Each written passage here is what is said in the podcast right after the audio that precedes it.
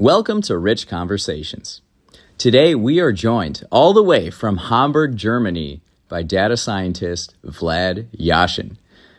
He's back on the program, and I always love talking with Vlad. Very insightful and intelligent. Today, we actually start off talking about Ukraine because uh, Vlad is originally from Belarus, which borders both Ukraine and Russia. So I wanted to really get his perspective on what's going on in Ukraine and what Russia is doing and what it kind of looks like moving forward. So that was really helpful. And um, he shared a couple different instances and stories. We talk about just like the fragility of life and how we often take it for granted. But also, as human beings, we have the power within ourselves to take small steps every single day to get better and then to improve our communities and society as well. So, we talk about responsibility, communication, all those great things. we we uh, we both see eye to eye on a lot of different issues, big and small. And uh, one of those things we see the biggest threat to humanity in the 21st century being underpopulation. It's not necessarily something people think about, but if you look at what's happening, look at the numbers. It's a basic math problem. And uh, we talk about that, but we also talk about what we're excited for in the future. He has a great podcast called Futuricity. Check it out. He's coming from a data perspective and he's talking about machine learning and the future and ways that uh, it's being implemented in society. So it's really cool. This is a great episode. Again, I love talking with Vlad. Let's begin.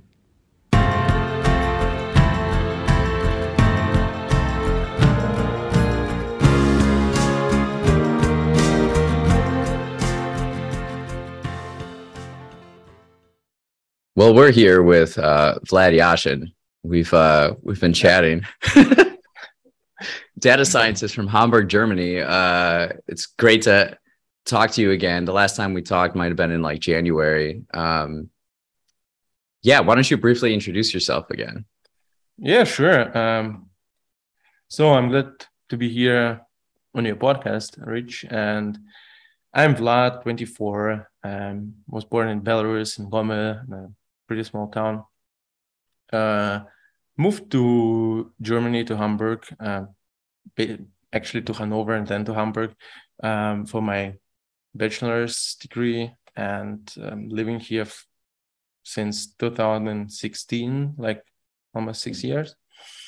Um, I'm a data scientist, was working in different fields, um, really big fan of um, AI systems and uh, machine learning systems also. Uh, think a lot about the future, uh, try to be human as much as I can and uh, empathize people. It's difficult, but I'm trying to learn it uh, on my way.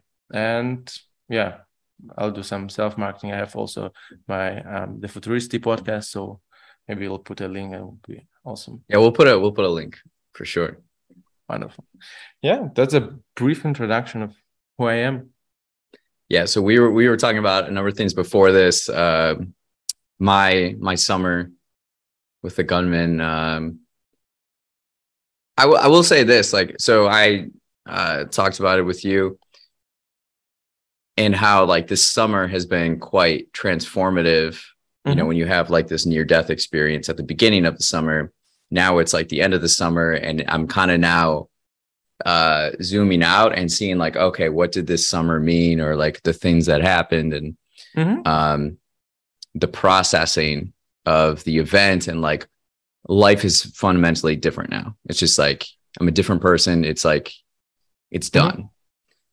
And so it's like how then navigating life as this new person per se. Uh, there's so many interesting things. Um, but I will say this, like this is kind of like the biggest theme to come from it is I described to you I had a near death experience in 2018 and then every day I'm just getting better because that's that's if you want to live a great life that's how you have to do it. And I've developed my own personal philosophy and approach to life that's effective and efficient for me. Where something like this happens, it's traumatic, but you're mentally prepared and you move forward. And it's in the past. I'm okay now. So let's let's turn this into more of an opportunity and um, a point to get better in a mm-hmm. way. And I think, but right before this is happening, I ha- even have recordings where I'm talking about how like bored I am with life. Like life mm-hmm. has gotten kind of easy. And like on this individual level, I'm like doing really, really well. But there's also this like internal suffering in a mm-hmm. way. And something like this makes me realize there's this like internal suffering because you also see everything around you and everybody's suffering and it's like what's the point of just like living life really really well for yourself and so it's more about like giving back and how to then work with other people to serve each other serve our communities and just make the world a better place um, so I had been thinking about that, and then it just takes something like a near death experience to just like catapult it in that direction. So I've been, uh, you know, fortunate, fortunately for me too. Like I've had channels, like I have things that I'm doing. It's not like I I don't dwell on the event or life in that sense. It's like okay, now I'm going to channel this energy into this and that and that. And um, that's been pretty interesting to kind of cap our conversation on that. mm-hmm. Yeah. If, I can highly relate to it because um, probably I've told you on the podcast in our last episode or in our first episode. Uh, I don't remember right now. I can't recall it. But anyway, um, to serve the communities, to serve the humanity in general, it's one of the biggest pleasures ever, I think. And yeah, that's actually for me somehow the biggest pleasure to serve the humanity and the communities mm-hmm. in general as a meaning of life. And about suffering, I've seen it quite a lot. And that's actually you've summarized it really well up that uh, there is suffering everywhere internally uh, media gives you more and more suffering like mm-hmm. or at least the feeling of suffering that look we are going to die earth is destroying climate crisis here mm-hmm. uh, we have wars we have uh, corona we have many different bad things but there are also a lot of really good things in this world that mm-hmm. no one mentions and um, I think if a person puts enough effort into search of this internal meaning of why are you here on this planet? Mm-hmm. and uh, as my philosophy i uh, because you've mentioned your philosophy and for me it's the biggest um, motivator uh, and why i wake up. And i'm really um, into asking this question uh, why you wake up every day in the morning. So what drives you? Because of course you can have like great ideas and dreams and stuff like that but all these small days like your routine is forming you as an individual as a member of a society as a member of a community and all those um, you know tiny things uh, make you a great human being so and for me uh, fortunately, I've realized it kind of early, and I don't know. Somehow, I've just stuck to it. Uh, that um, we don't have that much time on this planet, if you calculate. So, um, for us in um, in Europe in general, we have uh, maybe after 18, you are capable of doing all those things you want. Um, and maybe till 55 60 where you have your brain capacity to still do something with your brain after like there are a lot of studies that your brain capacity is declining in all the manners, uh, in all the ways. And if you just take this frame, it's like 40 years, maybe 45, mm. maybe 50. Let's say 50. It's not that much if you want to do something great with your life. Of course, it shouldn't be great for everyone, but uh, something meaningful costs a lot of time, a lot of effort, a lot of energy, a lot of involvement and engagement into the life as a process. And um, a lot of things in my life, like, for example, um, related to work, I'm trying to. Uh, I'm trying to think about them as a game or as a challenge and not as a kind of daily routine. For me, for example, um, I don't know, um, interviews, technical interviews, it's more of a challenge. And I think of them as a challenges like in the, I don't know, computer game, rather than as a, okay, I have to prepare and I have to think about it and I have to this and that. Of course, I prepare, but it's in a more gamified manner, if I can say mm. so. And yeah, about this time frame. So it's not that much time as people think. It's like if you want a family one day, plus children, they take a lot of time, and then maybe build some kind of a I don't know business or podcasting or whatever. Like even tiny things, they cost a lot of time, and um, yeah, that helped me to uh, get my head clear about um, who I am and what I'm doing like with my life. So. Well, yeah, one of the reasons I want to have you on uh, is to talk about the future mm-hmm. and or share your thoughts on it. Um, before we get to that, though, I mm-hmm. I've been uh, curious about your perspective on what's going on in Ukraine. Mm-hmm. Um, since I know that it it's it's touched you pretty uh, um, intimately in a way. Mm-hmm. So uh, if you're open to share that, I'd be very curious sure. to hear. Sure, I'm always glad to share. And if uh, at least I don't know, ten people, twenty people, fifty people listen to this and just Google one more extra time and think about how precious and fragile the world is, uh, it would be awesome. So basically, um, I can speak of Ukraine and war, um, war in Ukraine in two ways. The first is like a more human uh, centered way, where human is a in a center, and the second um, perspective is more of a geopolitical perspective. So um, let's start with the second one. So basically, what happened for all of the people who don't know, Russia invaded Ukraine on 24th of February, uh, more than half a year ago. Um, really dark times, and um, probably like in terms of uh, rethinking and um, reflecting on how the world works and on um, the in general on, on humanity. It was one of the darkest years ever in my life. And for the majority of people uh, also in my surroundings like my best friend for example he's from ukraine from kharkiv and kharkiv is since 24th of february constantly like daily under the fire under the artillery rockets flying to the kindergartens to the schools to the hospitals and um Kharkiv is like the second biggest city probably. Maybe the third biggest city I don't want to lie. So and it's like ruins almost ruins.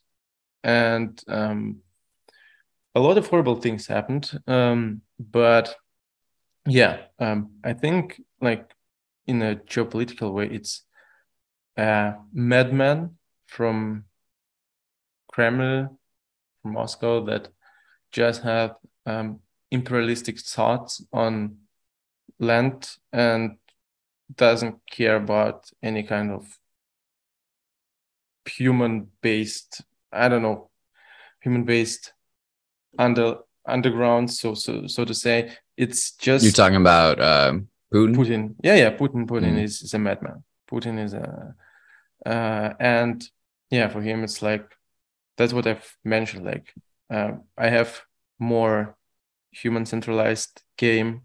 Um, for example, when I'm uh, preparing for job interviews, but he is like uh, has way more imperialistic perspective about like conquering other lands and here georgia like um, i've discovered recently one of his biggest hobbies and i'm there are no um, reports on that or it's just a um, rumors from his surroundings uh, that his biggest hobby is just buying other politicians all over the world. Uh, the biggest target is for example great britain and that's why uh, a lot of uh, Russian oligarchs are living in Great Britain and have no problems in paying with their money uh, somewhere in London. Because what? What did you say? He has what with other but leaders? He's literally oh. buying politicians. Oh, okay. It's, it's his like biggest hobby, and um, there was also a rumor, and I can also think that it's true that um, when he wanted to make this attack on and start this war on on on the Ukraine, it was um, I don't want to lie, it was probably December or yeah November or December. It was clear that there will be a war, but it wasn't officially communicated. Basic um, uh, actually um, um, American um, uh, American agents and um, Pentagon and stuff like that uh, predicted pretty well the start date of of the invasion. Like mm-hmm. I, I, was really impressed. Uh, like chapeau. And um, yeah, what I wanted to say that um, he had information that people in Ukraine wait with uh, bread and salt and wine that Russia comes and conquers the Ukrainians because this information was sold to the Putin and Putin like just paid a lot of gas and oil money to buy politicians in the Ukraine, but it didn't work well. And there was this rumor that everyone was awaiting of Russian invasion, and in three days they will conquer all the Ukraine. Like it's mm-hmm. the biggest, the second biggest country in the Europe with I don't know 50, 60 millions population, something like that. Uh, but it wasn't the case, and all the way down, like from Putin and or from Kremlin and his surrounding to receiver of this money, um, they're just stealing, stealing, stealing, stealing, and sold him I don't know fairy tales. And yeah, for him, he, I think he's a, one of the richest, or maybe probably the richest man in the world. Um, hmm. Yeah, and so uh, that was geopolitical, but it's um, really horrible dark days uh, for all Europeans that are, I would say, that are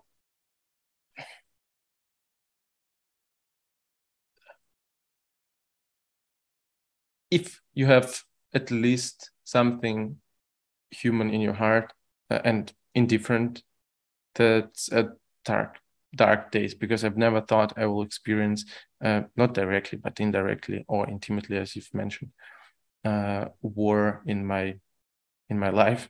Because for me, it was like always stories from my grandparents, um, the um, Second World War and how it went, yeah. and all this occupation and stuff. at the as books, that's history. Who will start a war like for nothing in the 21st century? there is a madman for for for that. Uh, yeah, and um, from the so basically, I I think if you think if if you ask about like the future and prediction of the war, I think that Ukraine will fight till the last soldier because I've never seen that kind of uh, national unity across mm. all literally across all the spheres of life mm-hmm. from bakers to gardeners to soldiers to IT specialists to podcasters, that kind of unification. Mm-hmm. I've never seen it. Uh, I've experienced something similar with the, our protests in Belarus back in 2020, but here is like a whole nother level. And mm-hmm. that much support and that much indifferent people uh, who really uh, just give away the flats. For example, here in Hamburg, I've I've met a couple of them. Just give away the flat. Say, okay, I have another flat here that I'm um, renting, but whatever you can take it. So and just people, mm. uh, Ukrainian refugees live here for I don't know over six, seven, eight months, paying nothing, and people are really helpful. Of course, it's a kind of wealthy city, Hamburg, and a lot of wealthy neighborhoods, but still you have to be a human in the first line uh, to do this. So, and um, I think that they will fight till the end. Um, I'm not sure if they succeed because Russia is huge and they have a lot of, lot of, lot of people who are really poor. And if you pay them like extra couple hundred dollars, they will go and fight for nothing in mm-hmm. in, in in the front of Ukraine and just conquer territories, kill Ukrainians, stuff like that. Uh, and this propaganda machine is actually in some way amazing, of course, in a negative, but in a, in a positive way that to establish this propaganda or that big country in Russia, it's, it's effective. It's phenomenal. It's mm-hmm. phenomenal. Mm-hmm. And uh, I'm really sorry about Russians who got trapped into this propaganda machine for 20 years. I guess Putin is over 20 years uh, as a president. And yeah, so, and I think that right now, for example, there are fights for Kherson. Kherson is like uh, the southern Ukraine, uh, a very big city, uh, very important city for Russians because it's like uh, there is a bridge from Crimea that's okay. already occupied since 2014, like this uh, half island, to the uh, all the important roads on the um, Kherson um, destination from Russia. So it's like really important uh, city geopolitically. And right now, the um, uh, Ukrainians started to uh, counterattack on this uh, this um, on this direction, Kherson direction, and I think if Russia loses this city because it's on the it's a single achievement in half a year what they've managed to occupy. Mm. one city in southern Ukraine, no more, no Kharkiv, no Kiev, no uh, eastern biggest uh, Ukrainian cities, no just this one city. And if they lose it uh, then they've lost everything that they wanted. I mean they didn't got they didn't get a lot since the war started and mm-hmm. if they lose this city and i'm pretty sure they will lose because as i've seen how they are prepared it's like you can forget about it uh, so yeah and then uh, probably yeah, well, the, the, the Ukrainians will get back all the eastern part of Ukraine, hopefully, but it's as I've said, it's difficult. And you also said too, un- Russia has a lot to throw at it still. Yeah. Yeah. For example, uh, um, lately uh, in the news, um, I've read that uh, Russia started to let out all the prisoners who are who had this military experience just to send them to the war because they don't have enough capacity anymore. They are contracting prisoners, saying, mm-hmm. "Okay, you have 40 years in the prison. Why not you go out right now and go to fight for Russia for mm. for bravery for for Mother Russia, big proud uh, I don't know, big proud uh, Soviet Union again. And Interesting. of course, of course they go. So yeah, military equipment is uh, pretty bad. Also, uh, they are buying kind of a lot of military equipment from North Korea. So for your understanding, mm. from North Korea, it's like the mm-hmm. most closed country in the world, probably. And it's uh, an official information. You can also find a lot about it in the internet. Yeah, and the second perspective, um, because here it's like really unpredictable. Some people said uh, it will be the war will be over in May. Others said okay till the end of August it will be over and Russia will occupy the whole Ukraine. Then a lot of a lot of factors, a lot of unpredictable elements in this equation. So that's why yeah. uh, war is difficult. Like battlefield is difficult, and I'm not a yeah. uh, military person, so for me it's just my personal opinion, and I'm really like loyal to Ukraine uh, because that's uh, that should be stopped. That should be stopped, and um, this um, genocide, this um, this uh, barbarians. It's just you can. It's so difficult, like because you reflect a lot um, about your life. It's so difficult to keep your in your head that people try to, I don't know, uh, to colonize Mars on a one side of a planet or like in some uh, specific region and in other specific region people just trying to like middle age conquer lands for nothing. That's kind of extremely extremely difficult to keep it. It's like yeah. It seems like I mean? uh it seems like um giving up a lot to get a little Mm-hmm. It like doesn't make a lot of logical sense. No logical sense at all. Yeah. And if so you then, can process the information, it's like that's really difficult to keep in mind that all those things happen in on our tiny fragile planet. One thing I've understood, our planet is so fragile, our societies are mm-hmm. so fragile, it can break within days. And mm-hmm. in within days you can get so much hate, so much anger, so much rage, revenge, like all the things uh, to the whole societies because uh, I'm still trying. I'm honest with you. I'm still trying to not think about all the Russians in a negative way, but it's so difficult because you're also immediately there, whereas like I'm on the other side of the world. Yeah, absolutely. But uh, nevertheless, even in in Belarus, uh, it's there are a lot of people. Uh, the majority of them, I would say, seventy percent that doesn't support the war and do all these partisan activities and trying to blow up trains uh, with the military equipment from Russia to Ukraine. So it's uh, also a lot of um, stories um, to tell.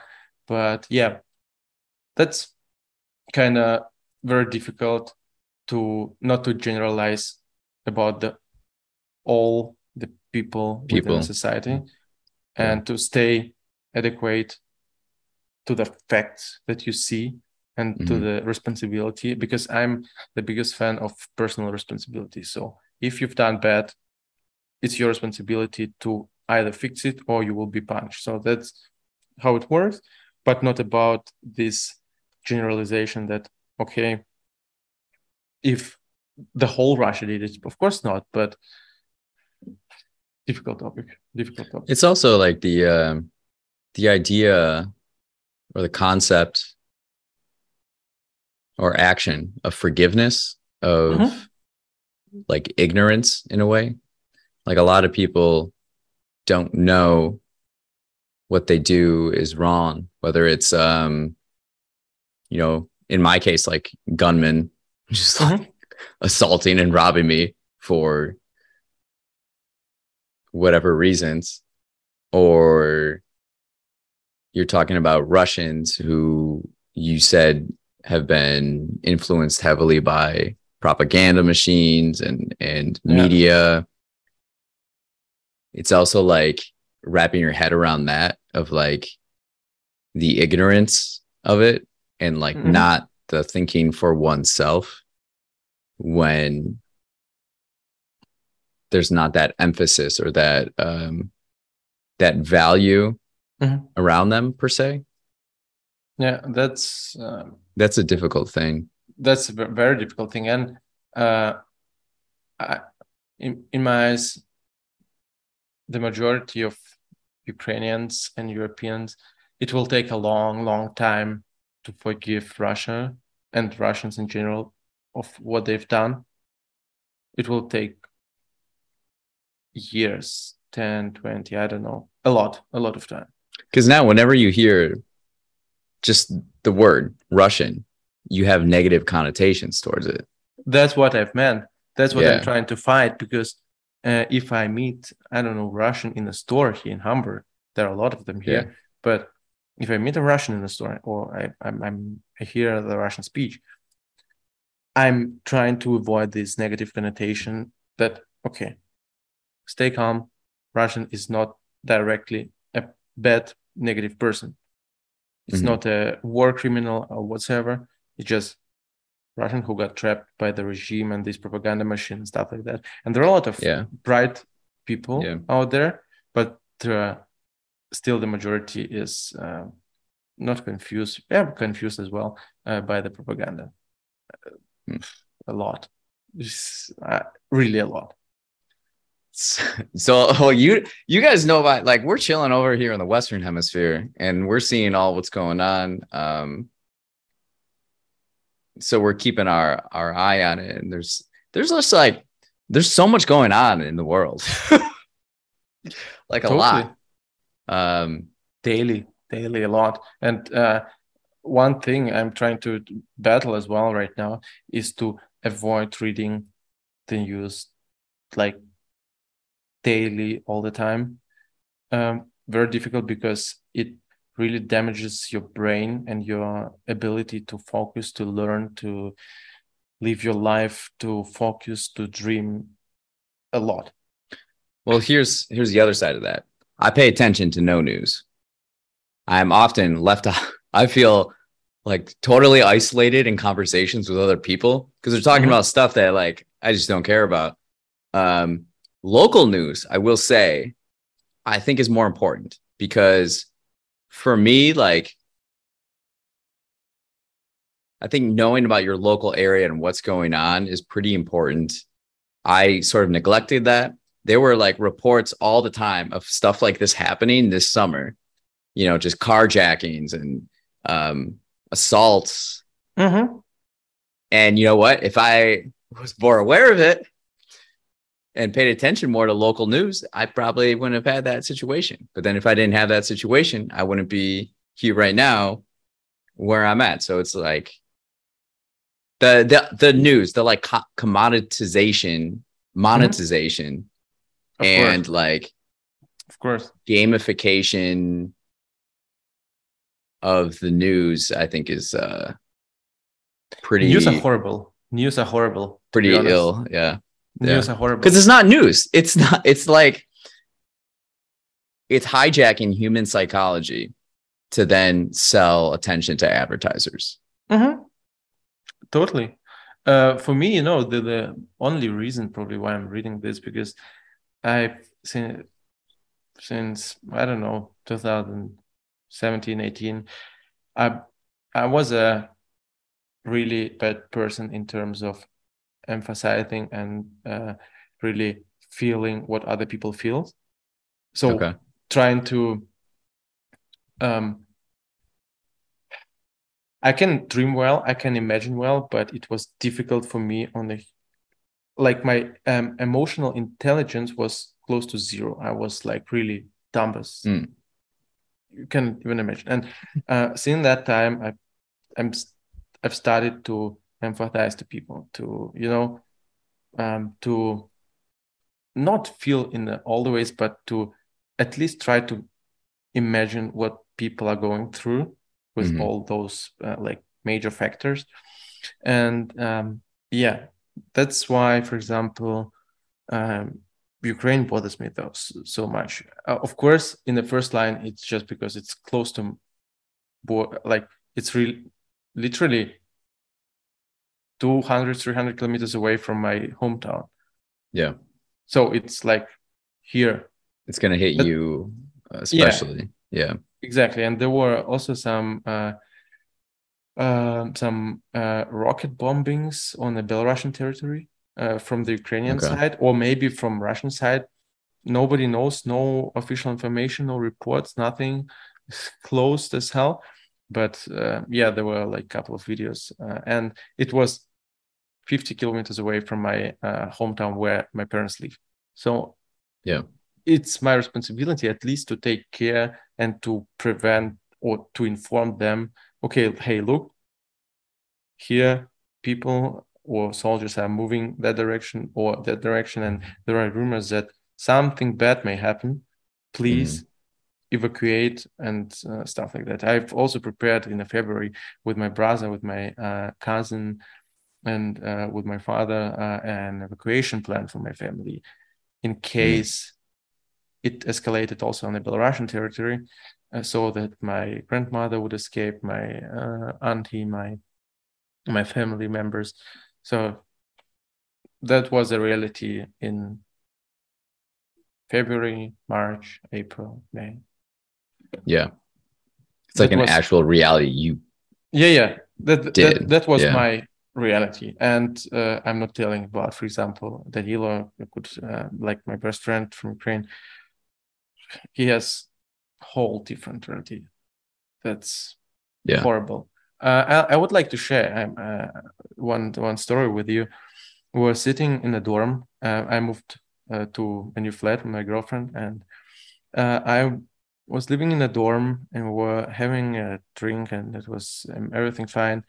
Uh, after the war started, and then um, Danilo's father, like friend of mine, called him because he is in a he's in a territorial defense of Kharkiv, and Kharkiv stays under bombs like since February.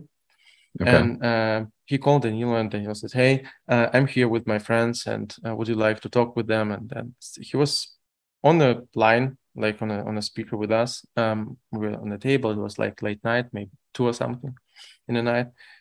Um, and he was telling, "Yeah, it's pretty good. We keep fighting, and um, Russian soldiers didn't manage to come into the city, so we're experiencing only bombs and uh, like kindergarten was destroyed like um, across the street.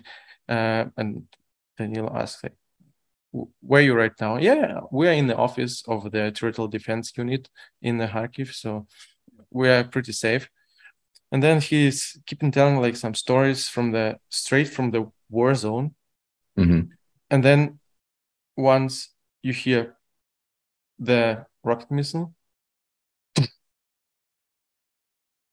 he said, "Oh Jesus!" and it was on the line. Said, oh Jesus! Okay, um, the rocket came, um, arrived in the um, neighbor house.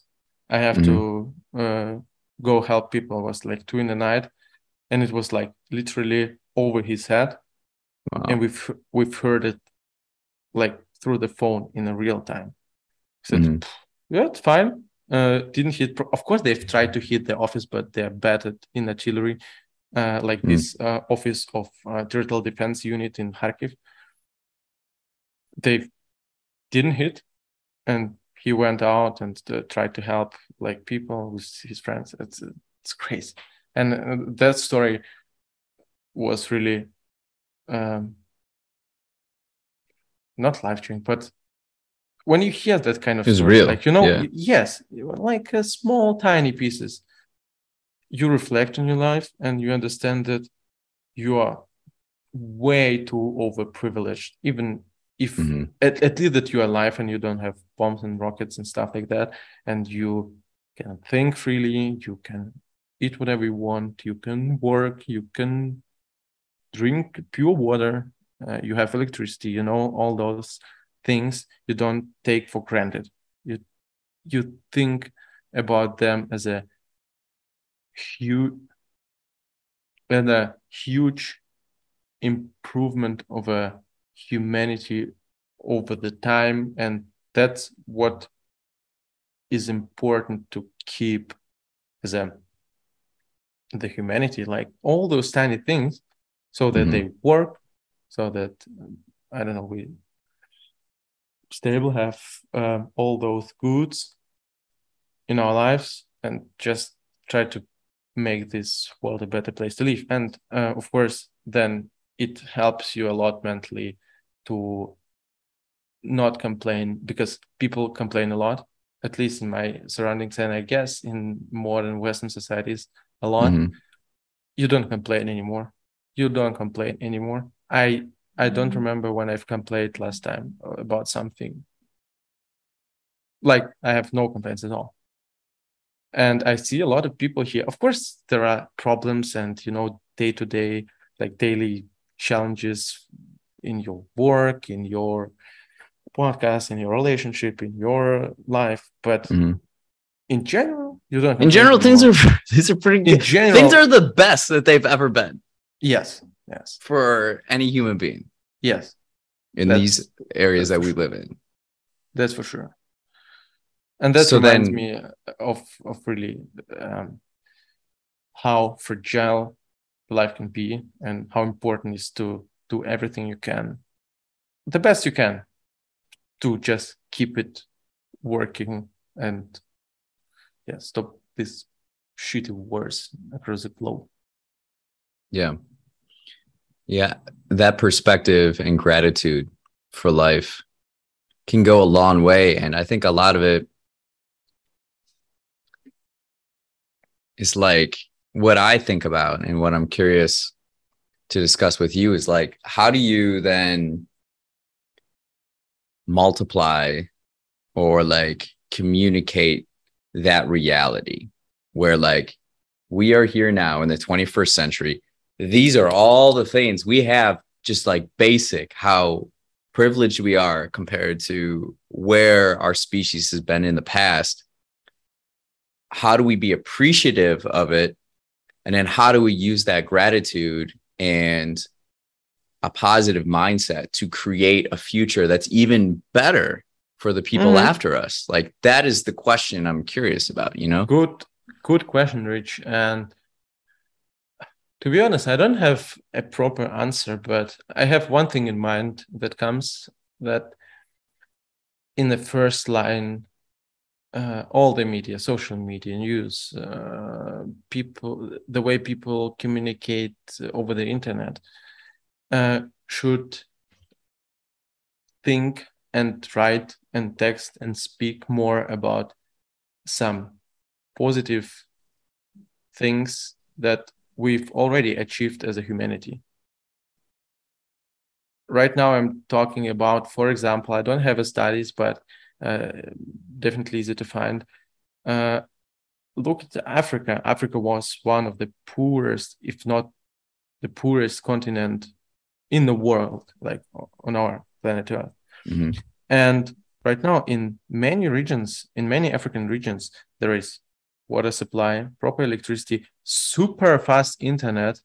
Uh, I guess Nigeria made like really well. Nig- nigeria is like my favorite like country Ni- Ni- Niger- I, I, I, I've read about Nigeria. Nigeria did pretty well in terms of uh, this climbing up and uh, improving the way of life, like Mm. on a on a on a in the first line on a country level, but it it consists of like these tiny pieces, like you know, Yeah. small households here, people, single people, uh, married people, whatever, and then there's like so I think it's important to communicate those things.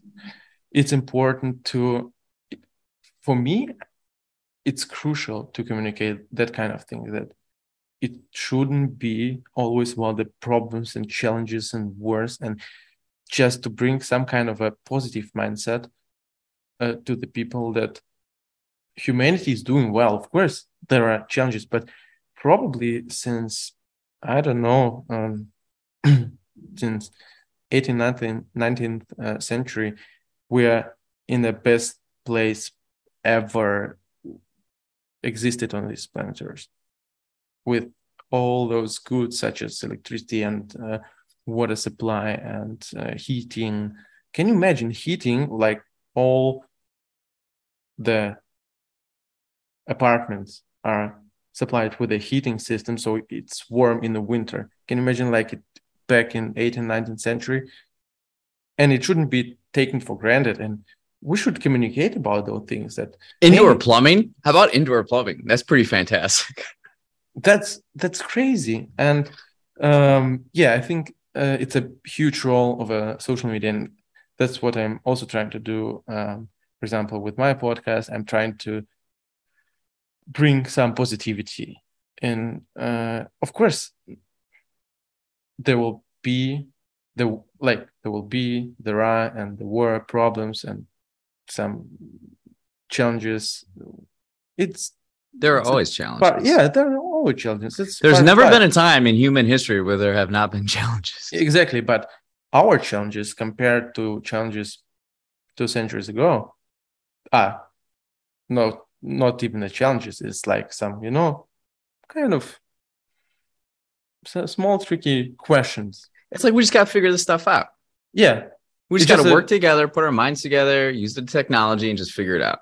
that's that's the whole point and um probably that's the one thing how we can uh you know um, spread this way of thinking across the globe at least one point in a bigger equation question um because i don't have a proper answer of on how we can do it but it's definitely it should be at, if not the start but somewhere in the middle like the media should change.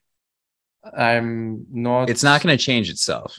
yeah yeah and you have to participate in it a lot. That's uh for example you as individual with your podcast and um, me as well i also know uh, some um, some people with a huge fan base on instagram and all, all, all these social media platforms that start there like in every in every household step step step step and one day we'll achieve it just a matter matter of time Small steps every day. Yeah. uh life Um, uh, one thing i figured out life is not a sprint. Life is a marathon. It's like you don't have to achieve for example that kind of thing in two years or in five years but you have to think about it structurally like you have decomposed the problem. And uh, one of the most fundamental probably skills for all the data scientists and machine learning engineers to decompose problems to the basic level really to the fundamental understanding of uh, of a question or of a challenge. And in 90% of the time you don't need a machine learning model for a specific problem. You just have to write a proper function and it's Mhm. like two plus two and that's it. Simple as that. And that uh, that kind of thing um, um, i've taken away from my just freshly started data science career and um, yeah life is a definitely a marathon and not a sprint you have to um, really um, take smaller steps and breathe and be grateful Yeah. for achieving like those steps otherwise it, it will not work or at least i have no idea how it works Yeah. And also with this marathon thinking, breaking down each mile that you're running, right? It's like you gotta, if you're doing 26.2 miles, you gotta run one mile 1st You Mhm. know, you gotta like keep building up to that, yeah uh, it's also about the this completion. uh, you know about this um, habitual thinking that uh, it should be a habit in my Mhm. eyes like for example uh, my exam uh, my perspective on social media and then news and stuff like that uh, it should be uh, on a habitual basis it should be like deeply inside of you and not like some some surface level discussions okay it's good but two weeks later everything is bad again so that kind of Wait, what do you is mean? Elab- elaborate on that.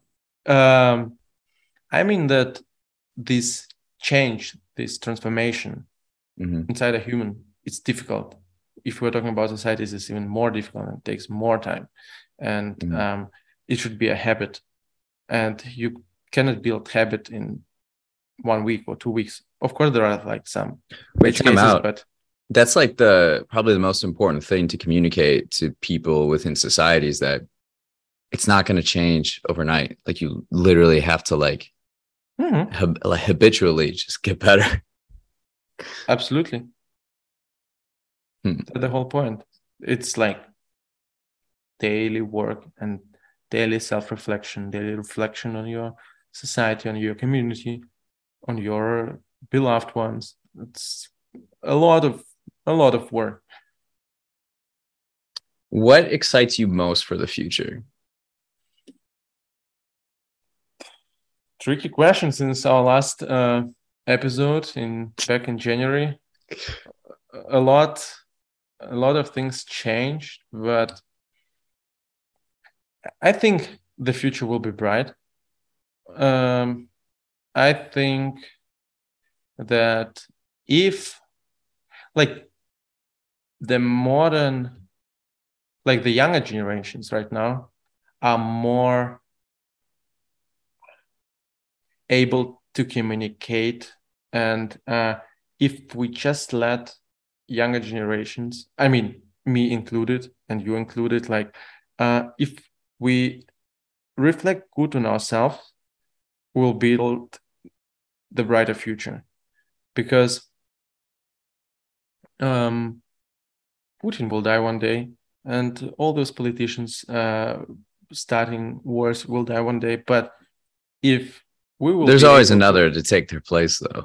Yes but uh, if we will be able to transform ourselves into we'll see it happen. We'll see yeah we'll see it happen. Prevent it better. yeah. Yeah that's the whole point. point and if me for example if i will inspire let's say three people and these three people inspire like more, more, each three people uh, just to reflect and be more grateful for what you have uh, reflect more on what you're doing. Take over responsibility very important to be responsible of what you're doing. Um, to communicate things either than to punch uh, and start a fight you know on a daily basis as well. Uh, i think the future will be bright. That's um, definitely in at least in my eyes it's difficult to implement but mm-hmm. it starts as you've mentioned in in the head of every person on this planet. And it's definitely one of my responsibilities to make this happen just because i want my children and grandchildren and uh, children of my beloved ones uh, will live in a good place on this planet earth. That's simple as that so um, self-reflection responsibility and communication uh, yes, the major three major things keys. you said. Yes. Yeah. Mhm. So when you say like self-reflection, you're you're you believe it's a good thing that more young individuals take the time out of their days, find time, make time in their days to reflect on their own lives. Mhm. Yeah, it shouldn't be it shouldn't be daily, but if you do like really super simple, once a week you take um, Sunday evening just to reflect how your week was, how you performed on Monday, what were your thoughts on Tuesday, how was uh, what kind of emotions you've experienced on Wednesday, that kind of things. Just over the week, then you of course you can like go Like bare minimum, at Yes, least bare- do that. Yes, Yeah. bare minimum. And um, once it's established, uh, I think you can improve your way of living. At least, like you, you can boost it by fifty percent. Like my Okay. just you know some kind of initial guess that um, if you reflect on what you're doing and what you're experiencing, what you're thinking of, what you're uh, living through, what kind of emotions, very important emotions, because um, I'm not like that emotional person, but I still experience emotions. We are human beings, and You are a human being. Yeah. yeah, it's very it's very important to process that kind of emotions, and uh, for me, it's like probably the most difficult part to Okay. process emotions, what I'm experiencing, what what I feel. Is it like anger, or is it rage, or is it happiness, or is it uh, gratitude, or is it like the whole spectrum? And yeah, that's I think that the key points. And if the younger people will be responsible responsible for what they're doing, plus communicate in a human way with a other with other people and self-reflect on what they're communicating when and all this stuff I've mentioned, I think it's possible to build a better better society and better better humanity in the future.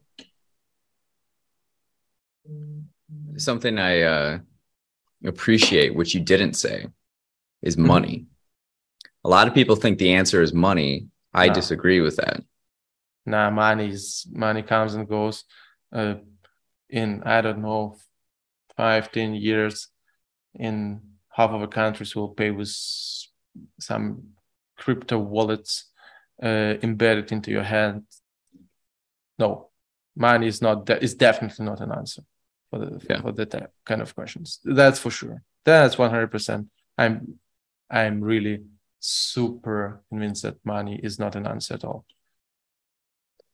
When you say responsibility, what do you mean by that? Elaborate on that. Just simply be responsible for what you're doing. You've done good thing. You can grab all the congratulations and all the um yeah all the positive effects of doing good things Mhm. straight to you. If you've done bad things if you i don't know murdered or or robbed or assaulted you have to go to prison it was your choice and it's very important to have that kind of mind. Responsible for actions and behaviors one of one Yes. self. Yes. Yeah. Yes. Responsible for behavior, for actions, for uh yeah, basically that's it. Because uh what I've experienced and also responsible of uh what of who you are as well, um, in general terms, because uh I think right now the younger people cannot fully be responsible of their lives and it's always uh, some kind of a distractions all the way through and like on a daily basis. Uh, social media plays a big role but you know that of course. So um, i see that um, everything is bad and this also internal suffering as- you've mentioned but it's not me. It's all the bad things around me but not me. And i think it's important to be responsible of what you're feeling just to keep you just at least to keep you healthy of course if you want to. Uh it's like the bare minimum as well. But yeah that's that's uh very important things And then communication. communication yes well What do you what do you mean by communication? Mm, uh, simply sit. If you have a problem with someone, because people have from pe- people are difficult, complicated creatures.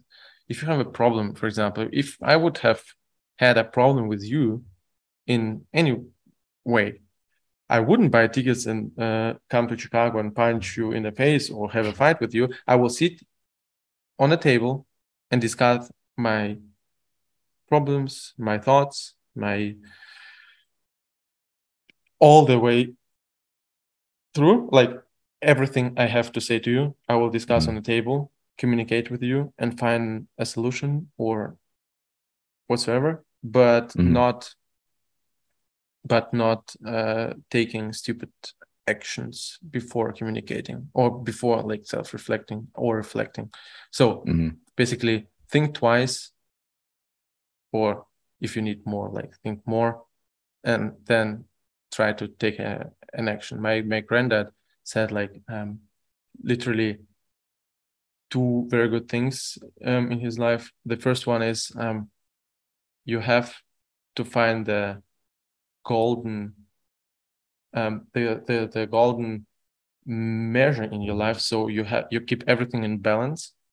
It's one of the hardest things in life his words uh, citated.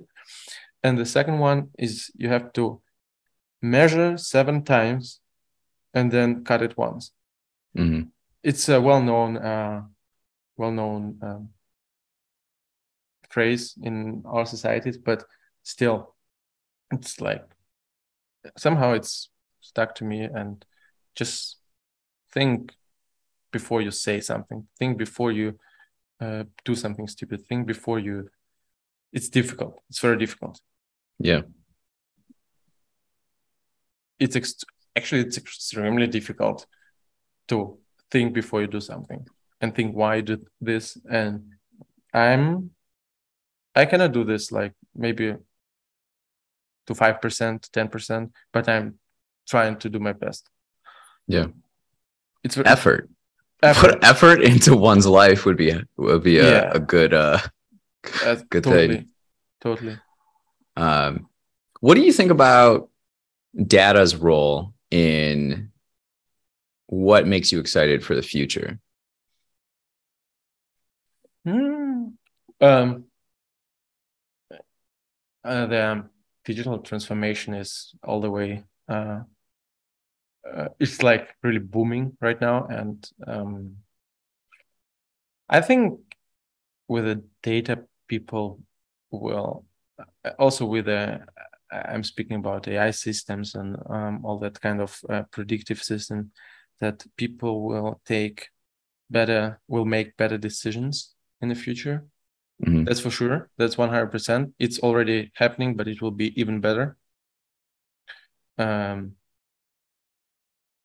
uh, I don't know about uh, some, ge- like there is this term general AI, where it's like a proper human being with a like AI capable of everything that is human capable of. Mm-hmm. And I'm not thinking it will happen in the nearest in the closest future, but uh, we're on the way there, that's for sure. And a lot of people, a lot of uh, really bright minds, uh, working very hard for this. But um, yeah, I think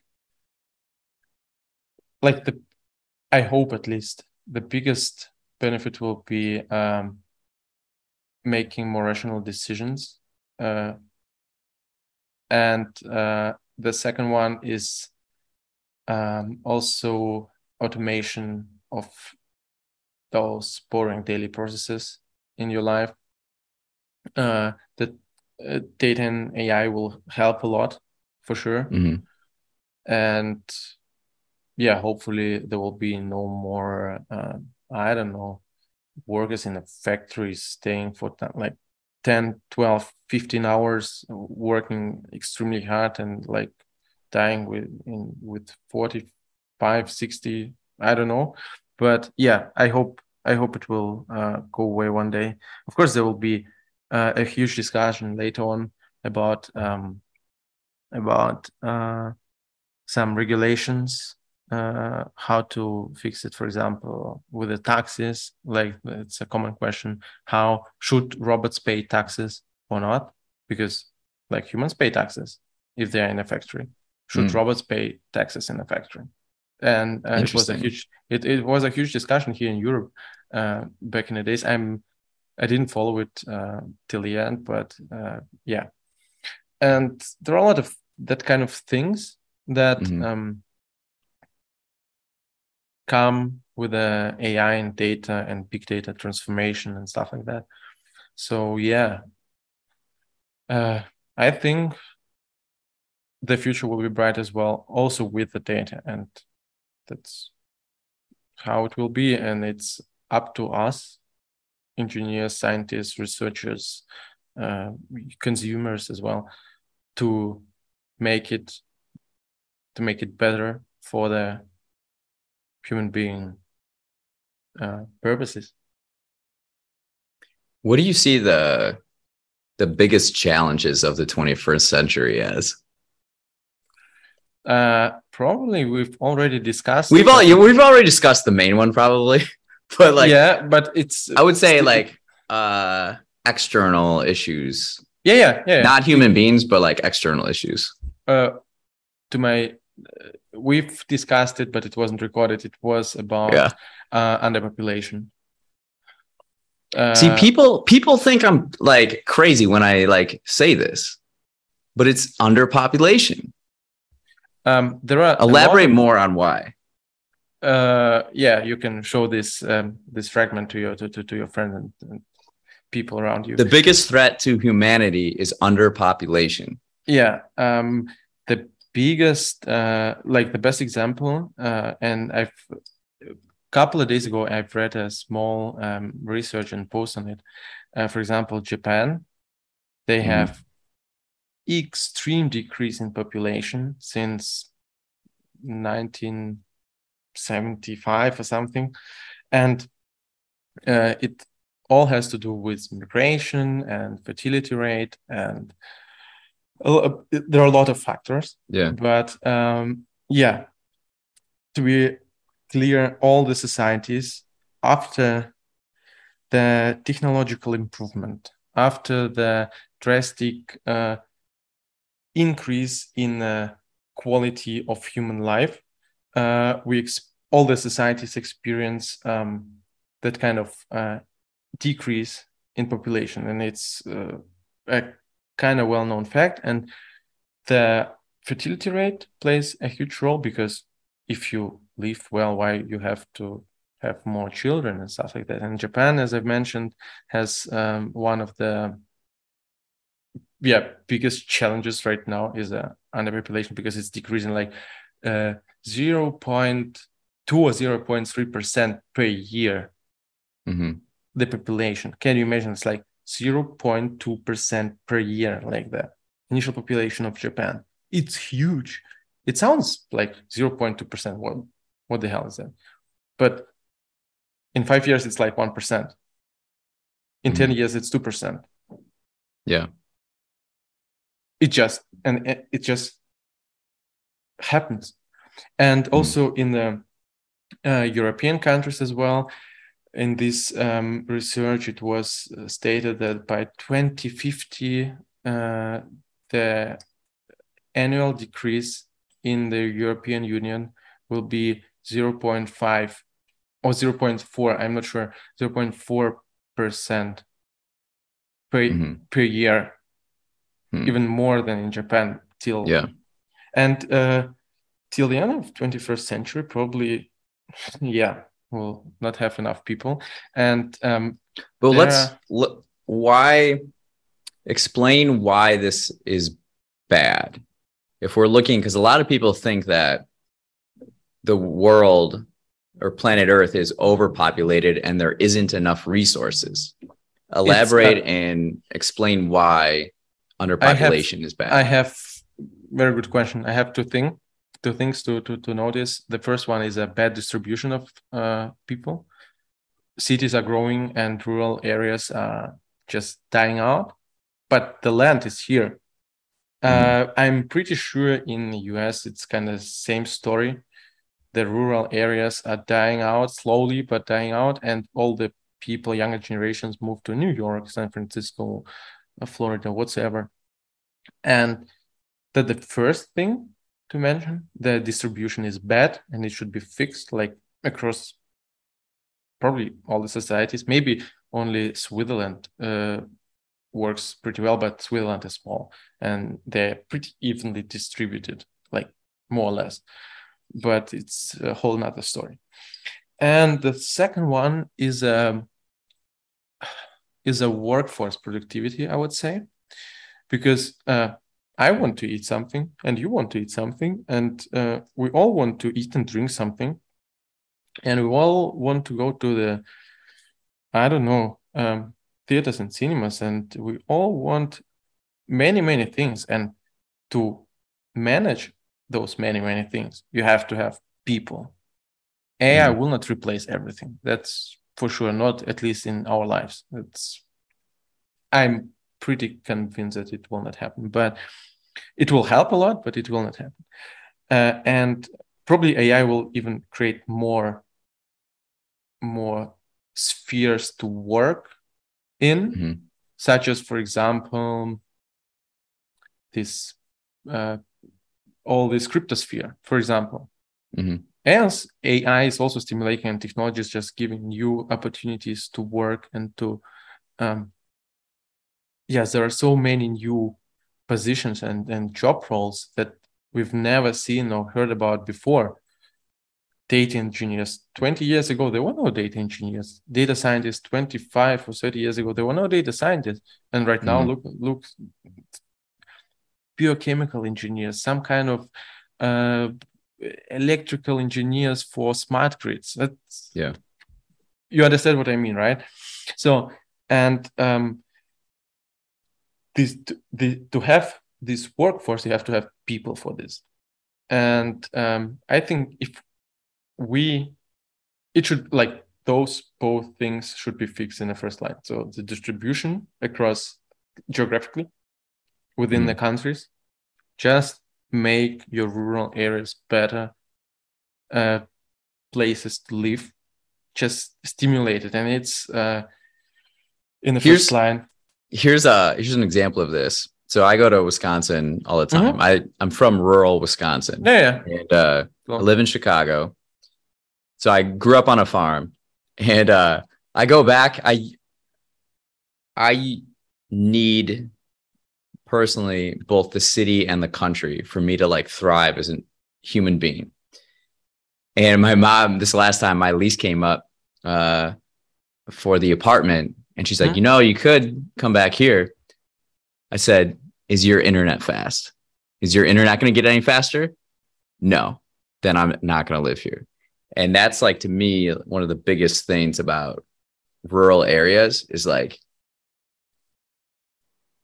equal opportunity of high speed internet access. perfect example perfect example really that's uh, well summarization of why it's important. At least fix the internet in the rural areas. Yeah. and more people will come. Fix uh, some um, hobbies and activities in the rural areas. More people will come. Just like to fix this distribution problem is one thing uh, because uh, I also sometimes get this feeling that in uh, bigger cities, also in Hamburg, Hamburg is a very big city, um, there is this overpopulation problem, but it's not.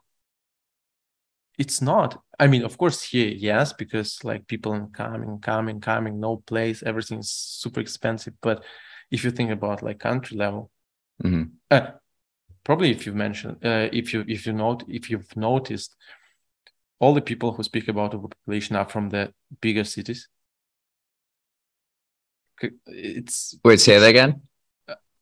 all the people who speak Talk about, talk, overpopulation. talk about pop- yeah, Yeah. they're from from the bigger cities yeah. and over the bigger cities are growing and growing and growing and, and overpopulated and that's a very important thing to go beyond your comfort zone and to have this kind of abstract thinking and apply this abstract thinking on at least on your country where you're living Yeah. and just have a look on your just take your car or buy a ticket for the train and go to the rural areas and ask people if it's like overpopulated right?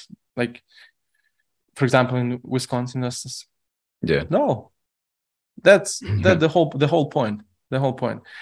And of course like i feel that hamburg is overpopulated. That's for sure. But uh i know i've been to uh, many many many um, rural areas in hamburg and in uh, not in hamburg in germany and in belarus and in poland and in netherlands. Two houses like the best example uh, where our countryside house in Belarus is um, there is uh, also um, like there are two countryside areas like with a lot of houses one and two. And the first one is full of full like really well structured with the roads and there are like there's like a public beach and like everything is super and 20 kilometers away from this area Mhm. like from this cooperative is like another one and another one there are like 60 houses and 50 are closed or destroyed or damaged or um, inhabitable. Hmm. And uh, that's what I'm talking about. Give people, um, and it's our also our, our responsibility to support the local communities to make um, rural areas better place to live. And Mhm. you'll fix this distribution, and then you will see we're underpopulated then you'll see that we are super underpopulated if you spread all those people back to their homes. I think uh, one of the biggest um, issues of the 21st century is going to be human movement. Mm-hmm. Human movement. That's what I'm Um, talking about. Yeah. That's what that's what I'm talking about, and um, that's a big a, a big threat, I would say. And maybe last um, thing I would drop to the uh, anti-population is um, you don't have to be a scientist or researcher. Like if the numbers, if the population is decreasing, right, and your all the things you want in your life are increasing, like some extra food, some extra drinks, some extra activities and stuff like that.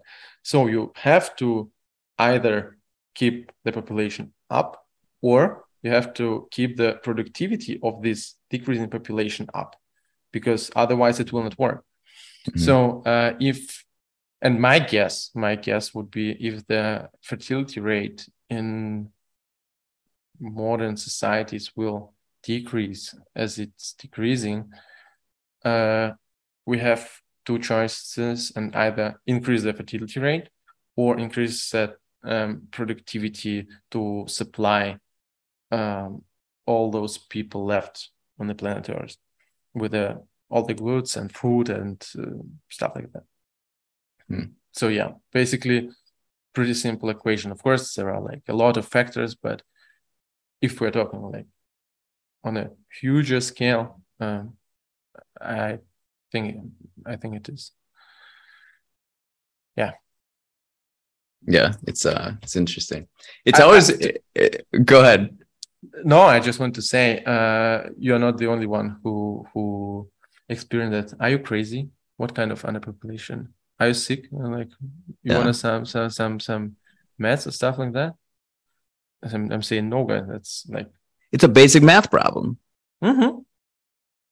And I think also uh, uh, you've asked me last time about my article about um, statistical bias. It's also a confirmation bias. If you live in your Yeah. uh, overpopulated, overcrowded space in uh, like New York City or in Hamburg and Berlin, of course it's overpopulated. How you expect to be? It's not overpopulated when all the people are coming to the to the bigger cities, and like this human movement, uh, as you you've mentioned and of course like it you will face it on a daily basis and of course if media sells you that whoa overpopulation is a problem no bad distribution is a problem and then of course you will be chewing it as the real information as a real fact Yeah. that we are overpopulated but we're not See, I I actually think see my uh my thought isn't that. My experience with people denying that um underpopulation is an issue and thinking that we actually have overpopulation it comes from discussions or conversations with Americans where there seems to be this like uh ethnocentric view of the world where it's outdated. They're basing their ideas off of things they're thinking about of the 20th century, where there's a developed world and a developing world. And not understanding because they don't talk to people outside of the United States or other people that don't have the same perspective as them, you realize that the world, like, yo, the world's caught up and like the resources it's not the like they're using outdated uh Mhm. information to like Yeah. think about the world in a way the the source of data is outdated yeah, that's Yeah. uh, absolutely true and uh, i don't to be honest i don't particularly like this kind of view that um, there is developed world and yeah i don't like that developing world what the hell is should it mean i mean it's that's such world. a 20th century view to look at the world that the point. And people also hear like oh, it's like a developed country. And that's it's developing country. Of course it's developing because uh, it's difficult. It has the whole different background and history and stuff like that and political issues and geopolitical and geographical and social issues. Mhm. of course but uh, i don't like when people speak about countries in that manner. So i'm more of a i don't know. Of See, it speaks to like well, I'm in America and like the blindness of overprivilege, where people can't see that like the rest of the world and what's happening. yeah i'm i'm pretty sure that in my position where i am and uh, in the first line i'm very grateful where i am. And of course it's like a lot of hard work to overcome and to come to study and stuff like that. But um, a lot of people take it for granted in the first line and uh, they don't understand it's like a huge privilege to have Mm. all that kind of goods and all that kind of uh, freedom of speech, freedom of choice, freedom of A, B, C, D, E. And you should work for it. I mean, not for, with it, just Yeah. to keep it keep it growing and to spread it uh, and to help another people, another communities, and other societies. That's that's the story. That's Yes. uh, Well, it's always great talking with you. we yeah, great same, conversations. same, absolutely. yeah, I'm glad we uh caught up more too. It's been a while. So thanks for Yeah, coming sure. back back on. Yeah, you're welcome. I would like to be in the next episodes. That's for sure. Thanks for listening to Rich Conversations. Again, check out Vlad's podcast, Futuricity. Like it, follow it, listen to it, and think about your own place in the world, what you can do, and create the future that you envision for yourself and your community.